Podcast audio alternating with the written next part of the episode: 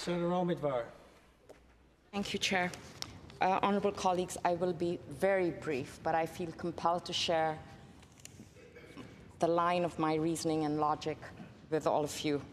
Uh, I will freely admit that I have seesawed on the substance of the debate through Saturday, Sunday, and today. I, the question Senator Pratt asked who is right, who is wrong? The postal workers are right. They have the right to freedom of association, they have a right to a workplace that is free of injury, they have a right to equal work, of equal pay for work of equal value. But so are Canadians right, who want their medicines delivered, whose businesses are feeling impacted, as Senator Deakin pointed out, uh, who need their checks delivered. So when I, when I weigh this, I come to the conclusion they are both right, and no one is wrong. So this does not help me much. So I go to my second screen, and I ask myself the three questions we are charged with asking ourselves every time protecting the Constitution and ensuring that legislation is charter proof.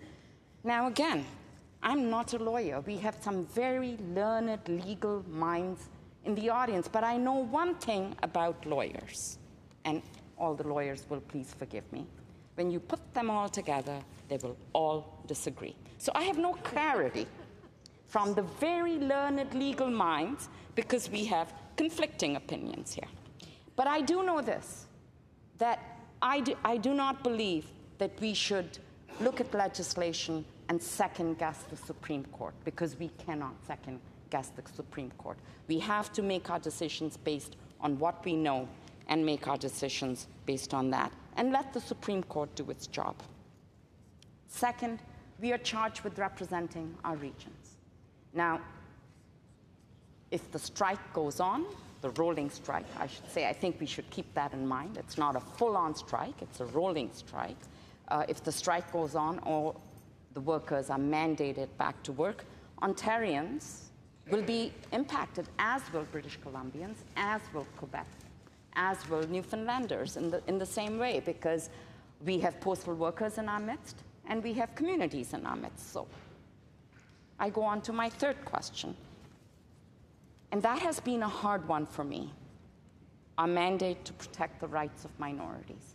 And I think about the women in particular, and we have heard lots about the fact that there are more women who are delivering heavier parcels, drudging and trudging through the snow and wind to make their deliveries on time. And I think this is a real issue that must be dealt with.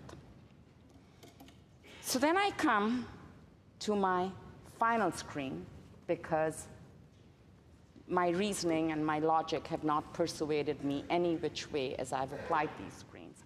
And I come to my final screen, and that is what is my role as an unelected senator in a house of sober second thought vis a vis my elected colleagues in the other place?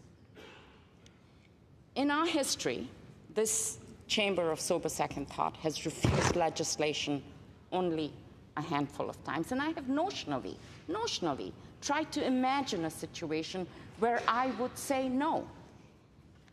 And because I'm a practical person, and I think in the particular rather than the abstract, I think if legislation to make beer free for Canadians would come before us, I would probably say no. Senator Mercer would say yes, clearly.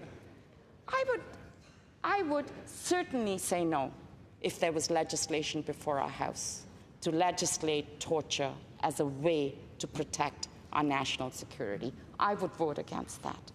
I believe that we should only vote down legislation that is egregious in nature. This bill, very reluctantly, I come to the conclusion that this bill does not meet that bar. So I will very reluctantly vote in favor of C89. Thank you.